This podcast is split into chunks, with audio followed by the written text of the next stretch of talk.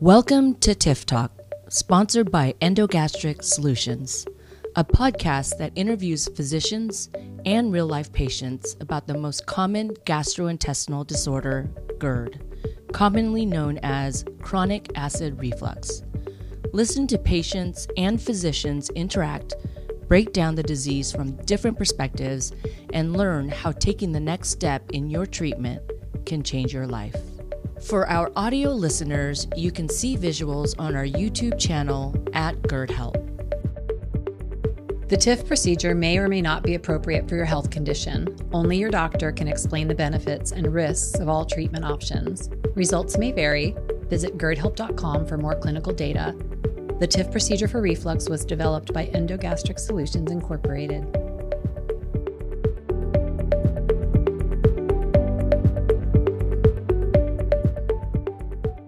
Hello, everybody, and welcome to our TIF Talk Tuesday. I'm Andrea Millers, the Senior Director of Marketing at Endogastric Solutions. And today I have Karen Girth here with me, a Market Development Manager as well. Say hi, Karen. Hi, And we do have a special guest today. We have uh, Dr. Jorden Marble here. Thank you, Dr. Marble, for being with us today. And Thank you. So just to give you, uh, Dr. Uh, Marble received his medical degree from University of Arizona College of Medicine in Tucson and has, in, has been in practice for over 10 years. Uh, he is highly trained to do the TIF procedure for reflux at Mount Graham Regional Medical Center in Arizona, Safford, Arizona. Is that correct? That's correct. Fantastic. Well, welcome and thank you for joining us tonight. Um, I do want to remind everyone that's watching if you have any questions at any time, please feel free to type it into the chat section and we will do our best to answer all of your questions. So today we usually start off by kind of answering the question, what is GERD? So can you please explain, uh, Dr. Marble, what is GERD? GERD is uh, I mean, defined as gastroesophageal reflux disease. it, it is usually a um, a agglomerate of symptoms caused by uh, acid reflux uh, that is exposed into the esophagus, basically, right where the connection from the stomach to the lower part of the esophagus. Generally, symptoms occur right in that area that patients can experience for months to years. Usually, it's usually it's their lifetime and, and it comes about because of uh, basic changes within their body or body habitus, or sometimes a hiatal hernia can occur and decrease the uh, efficacy of the, the acid staying down into the stomach and into the esophagus. Yeah. Can you talk a little bit about the t- different types of symptoms a patient would potentially feel if they were suffering from GERD? Yeah, so generally, most patients will um, experience a, they call it reflux or symptoms of heartburn. Typically happens right in the mid epigastric area, right in the middle of the chest. So this also another symptom is chest pain. Frequently there'll be patients that go to the emergency department thinking they're having a heart attack, but the majority of the time they are just experiencing this reflux disease, reflux symptom. Other symptoms that can occur are uh, maybe chronic cough, problem swallowing, maybe food getting stuck after swallowing, after swallowing, and food getting stuck stuck in the middle of their chest. Um, discomfort as well in the same area. Um, less frequently, people may uh, experience symptoms of as- asthma or coughing or choking symptoms, especially in the evening or after eating late at night, going to bed. Uh, they can experience this uh, while laying down as well. Right, thank you. What do you uh, normally recommend patients to do if they are suffering from acid reflux or chronic GERD, if you will?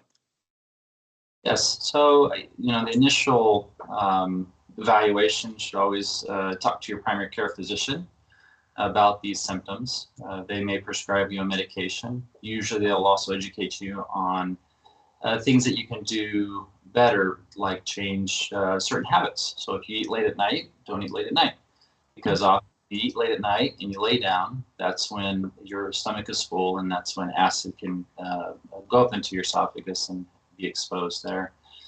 Um, but that's probably the first thing you should do is talk to your primary care physician. Fantastic. Thank you. What types of lifestyle modifications generally, you know, would you recommend? I know you said, you know, don't eat late at night. Are there different foods or food aversions or things that actually trigger uh, acid reflux? Yeah, so generally caffeine's a huge one. Uh, lots of caffeine throughout the day can increase uh, reflux symptoms, as well as chocolate.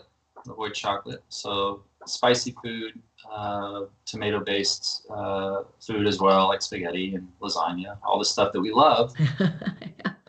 Should avoid that. Maybe uh, either eat it earlier in the day or avoid them altogether. Fantastic. Thank you.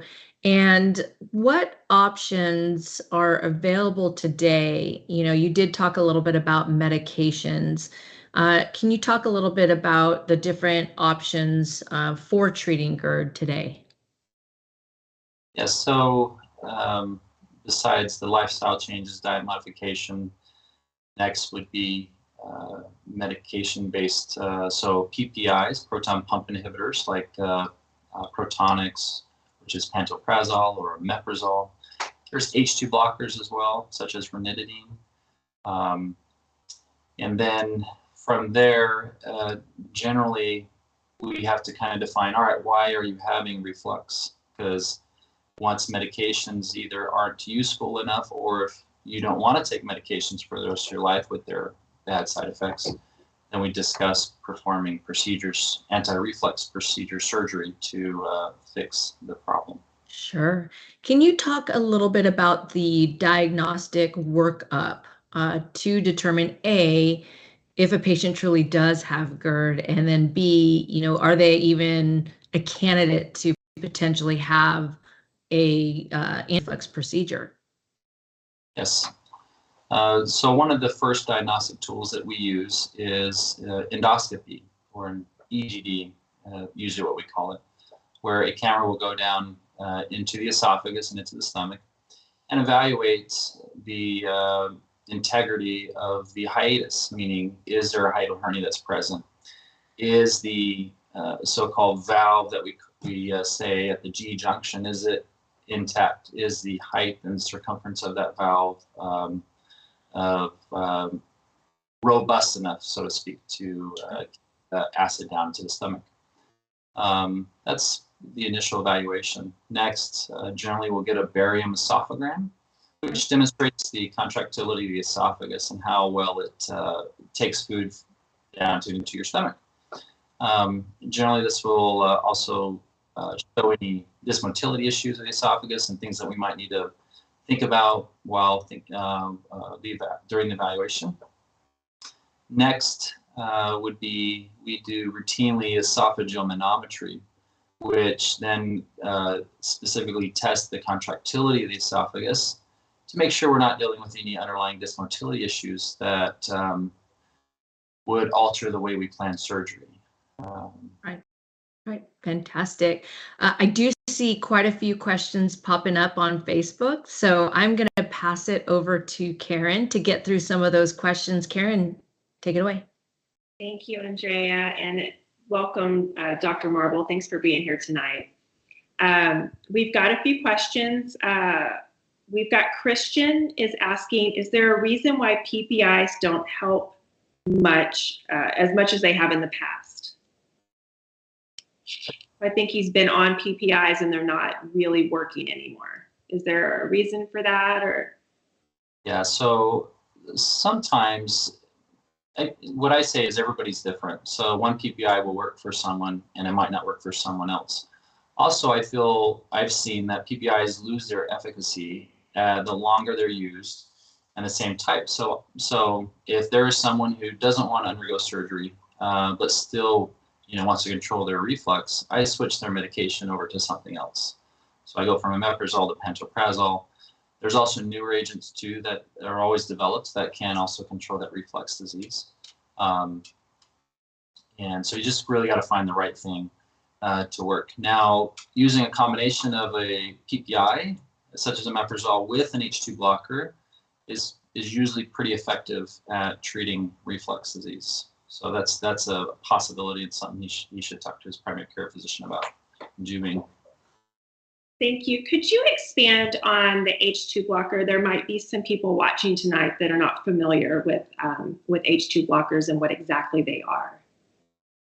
Yeah, so H2 blockers block, um, I mean, it's called the receptor H2, and that is also, um, it's a different mechanism than um, blocking the, um, than a proton pump inhibitor. So uh, it blocks the, um, uh, so to speak, the, uh, the triggers or the uh, neuro uh, signal that allows for uh, acid to be pro- produced by the stomach, the cells, some of the cells in the stomach. And so it's it's a different mechanism altogether, but it still has the same efficacy. Oh, thank you so much for explaining that. Um, we have a, a, question also from Philip, and he asked, uh, how soon are you able to see new patients for reflux, and what are the steps needed to get a TIF? I think we kind of touched on some diagnostic testing, but I, I think he's just wanting to expand on that a bit.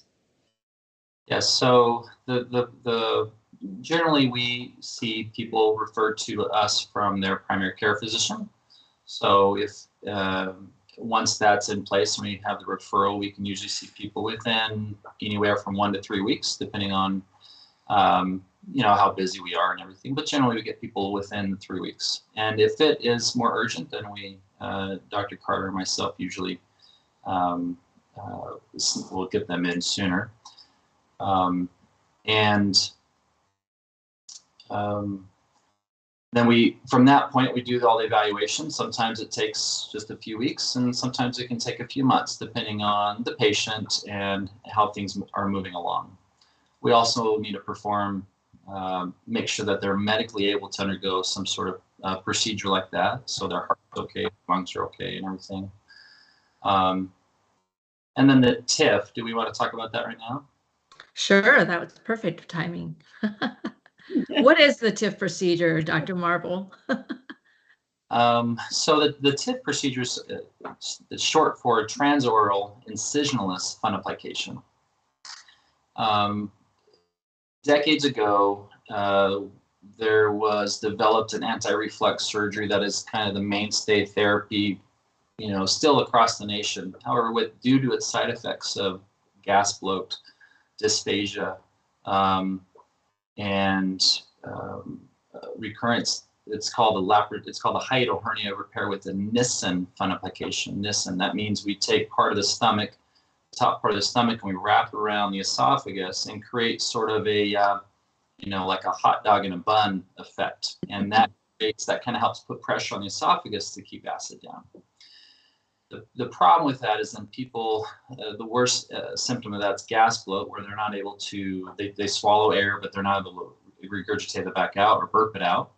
Um, they can no longer throw up. And so gas builds up and it's very uncomfortable for the patient. I've seen several people with this symptom. And the, um, so the, the transoral incisional fundoplication, is still doing a fundoplication, meaning we're still uh, recreating, we're creating a valve, so to speak, or a uh, um, fundoplication, a built-up area where the acid can now still be blocked without creating the effects of gas bloat and uh, you know unable to throw up.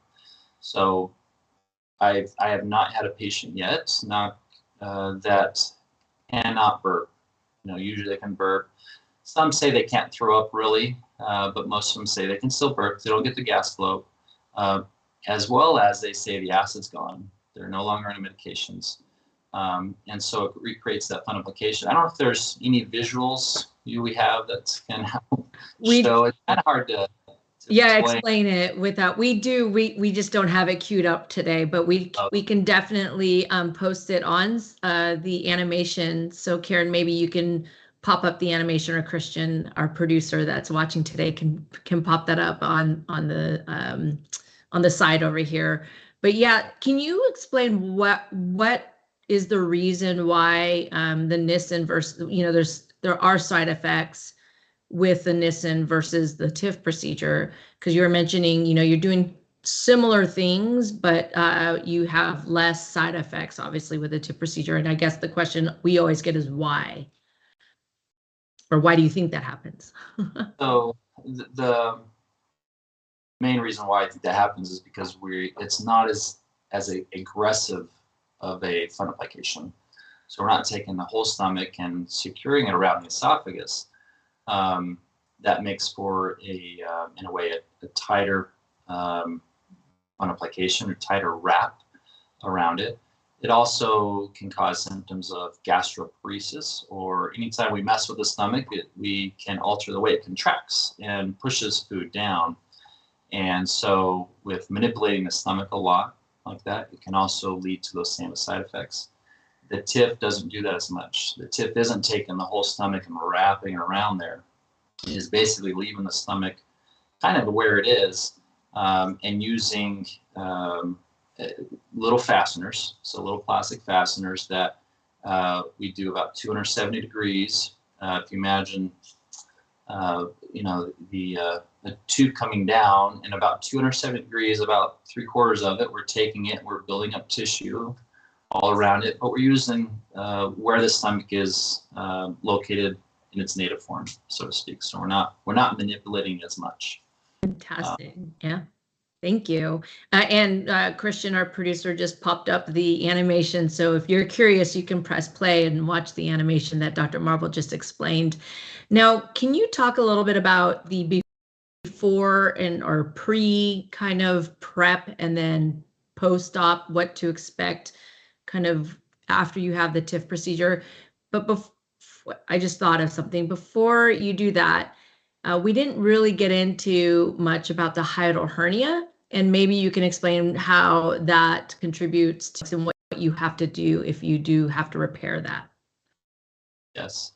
So during endoscopy as well as manometry and and the barium swallow, we can always identify hiatal hernia. Sometimes there there's um, four different forms of hiatal hernias, and not going to go into that.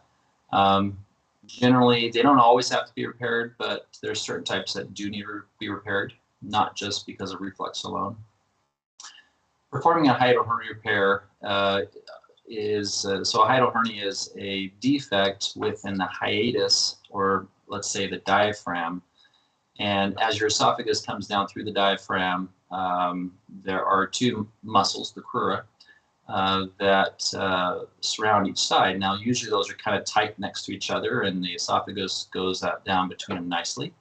Uh, the hiatal hernia is, is a enlarged hole or enlargement of that um, area where the esophagus goes through. And that creates a, a, problem because now the stomach can actually slide up into your chest, um, effectively decreasing the um, uh, the additional effect that the crura or the diaphragm has to help keep reflux down.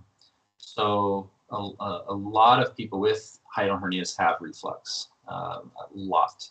Um, now, to fix that uh, hiatal hernia, uh, we do that laparoscopically, typically through five incisions, all up in the upper part of the abdomen.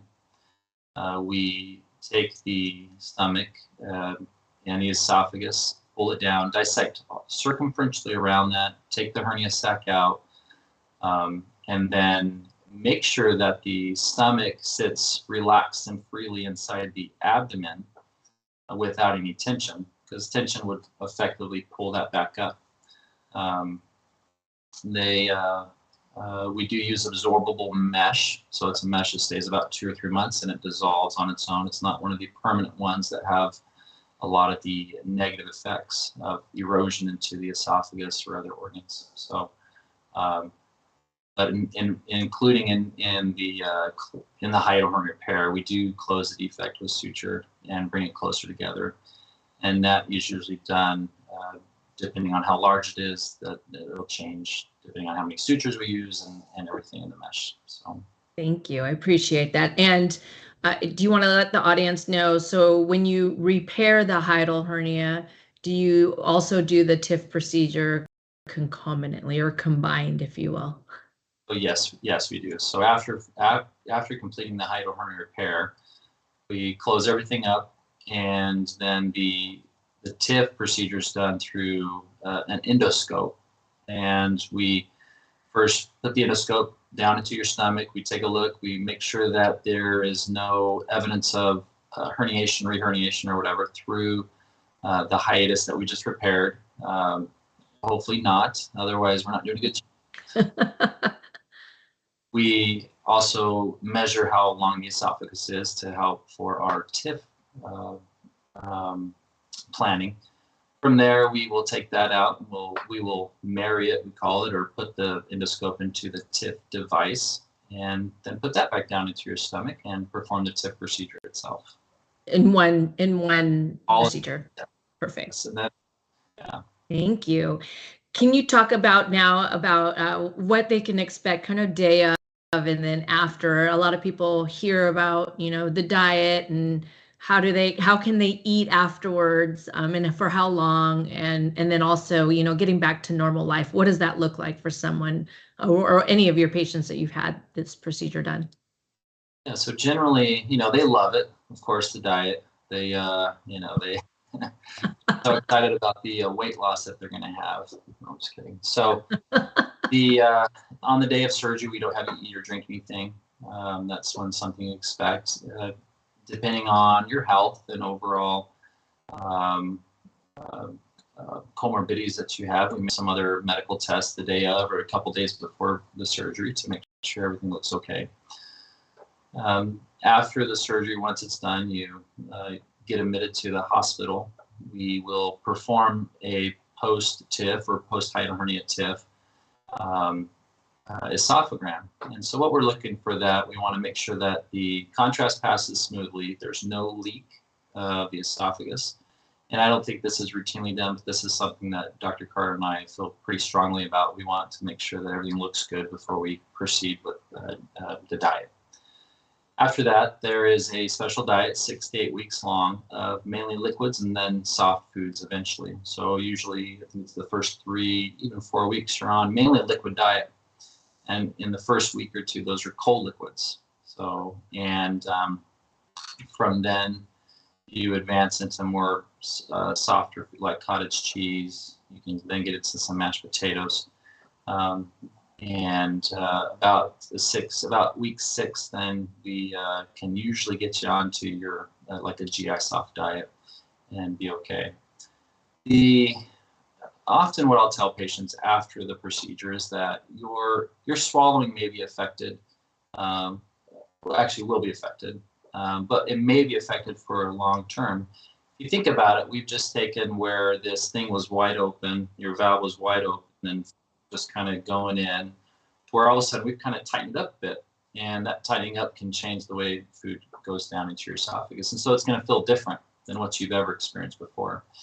And you have to get used to maybe having uh, smaller when you swallow, smaller bites, stuff like that. Things that we should actually be doing, but we don't in our in our. um, and generally, tell people they will expect to lose up to about 10 to 15 percent of their weight uh, during this period of time. So, yeah, I heard one physician say, uh, make sure every bite gets to touch every piece of your tooth when you're chewing to eat. I was like, huh, that's interesting. I guess he was trying to say to chew back, chew your food all the way and then eat slowly. So yeah, just changing the way that you eat, which we all should probably do. Uh, I did see a couple more uh, questions pop up, so I'm going to pass it again over to you, Karen. Great. Uh, we do have a few questions. Um, one question Do all surgeons use mesh to fix a hiatal hernia, or can you fix it without using mesh? So, uh, great question because mesh does get a bad rap. Now, in this area, yes, I would agree, mesh is not good. Now, I, I do use mesh, but it absorbs in about two to three months. So there's absorbable mesh, biological mesh, we call it, or non-absorbable, and that's permanent. That's made out of some sort of plastic uh, sheet, uh, so to speak. Some there's different materials, tons of different materials out there. Um, it's important in this area to use an absorbable mesh, um, or or no mesh. Um, uh, in in in training too, there were a couple, there were probably one or two surgeons that didn't. All the majority of the other ones did. They all used some sort of absorbable mesh. Um, I feel very strongly that no permanent mesh should go in this area because if you think about it, the esophagus is an organ that is moving all the time. Your stomach is kind of moving. It's a muscle, and the muscle is exposed to the outside constant movement. So any type of permanent, meaning thing, something that's going to last longer than three or four months in there, might rub on there and eventually erode into the esophagus and cause pretty major problems. So um, I think only an absorbable mesh or no mesh. Um, the reason we use an absorbable mesh is that it gives it extra time for the for reinforcement of the hernia repair. Um, if you imagine this is muscle we're sewing together, it's not like a tough, uh, it's not a tough fascia, so to speak, of the abdominal wall. This is muscle, muscle fibers, and they can tear.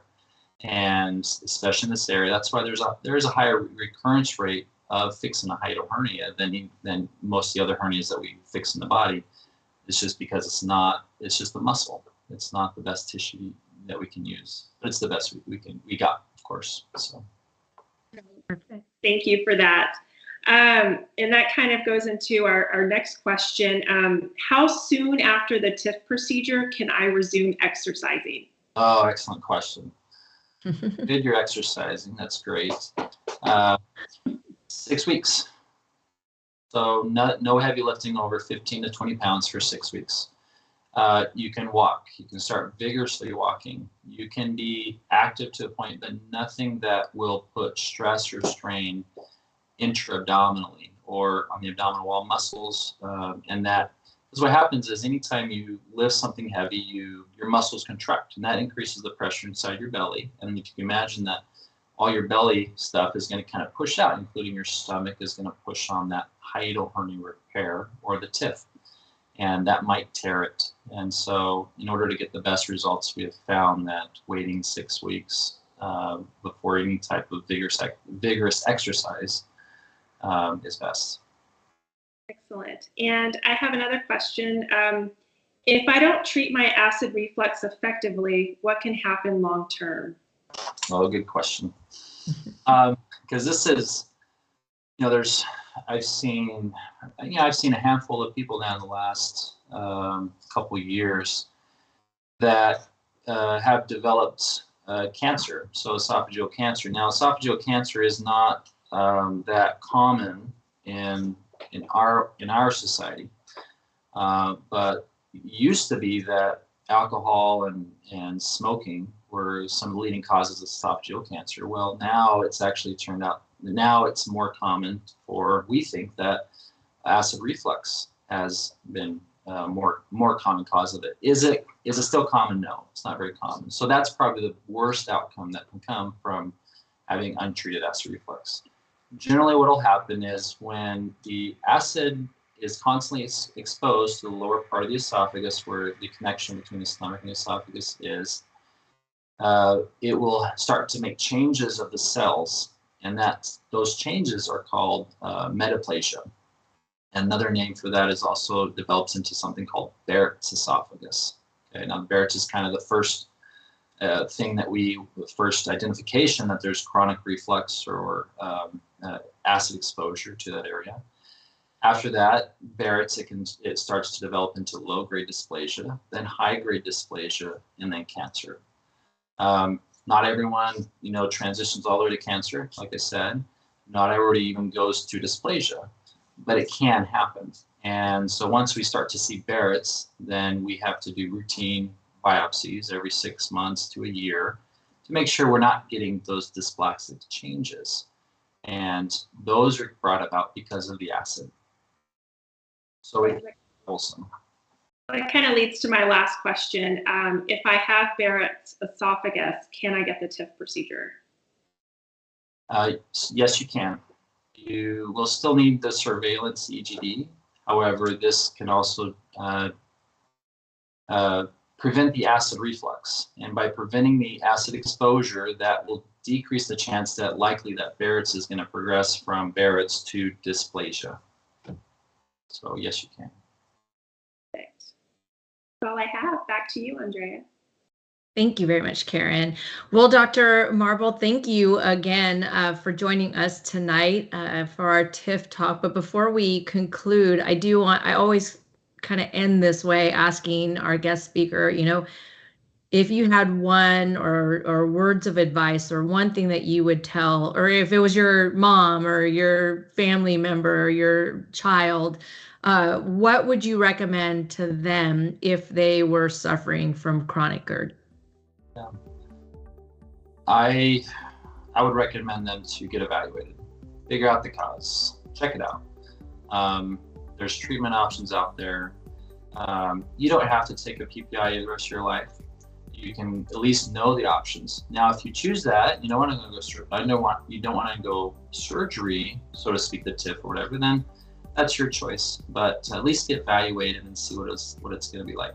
The nice thing about the TIF is that if it's there's no hiatal hernia component with it and it's just reflux, then performing just the TIF alone is not as invasive as as an anti-reflux surgery like the Nissen repair that uh, I described earlier. So um, get evaluated, uh, figure out what's going on, and have more information that can help take care of your health for the future. I love that. Get evaluated. Uh, that's the best thing you can say right there. um, well, again, we can't thank you enough for joining us this evening. Uh, and for those of you who are in the where are we are southeastern Arizona area, Safford. It, it was Safford area. Uh, you can find Dr. Marble or Dr. his partner, Dr. Carter. And if you're not, you can go to gerdhelp.com. We do have a website uh, that has a physician locator, and you can put in your state or zip code, and you can find a physician that's you. Uh, so, again, thank you, Dr. Marble for being here tonight. Thank you, everybody that joined us this evening. And you can catch us next week, every Tuesday, for our TIF Talks. Until then, have a great evening. Bye. If you are suffering from chronic acid reflux and want more information, please visit gerdhelp.com or download our GERD Help mobile app. Thanks for tuning into another episode of TIF Talk. Leave your questions and comments on our social media at GERD Help. Live well, GERD free.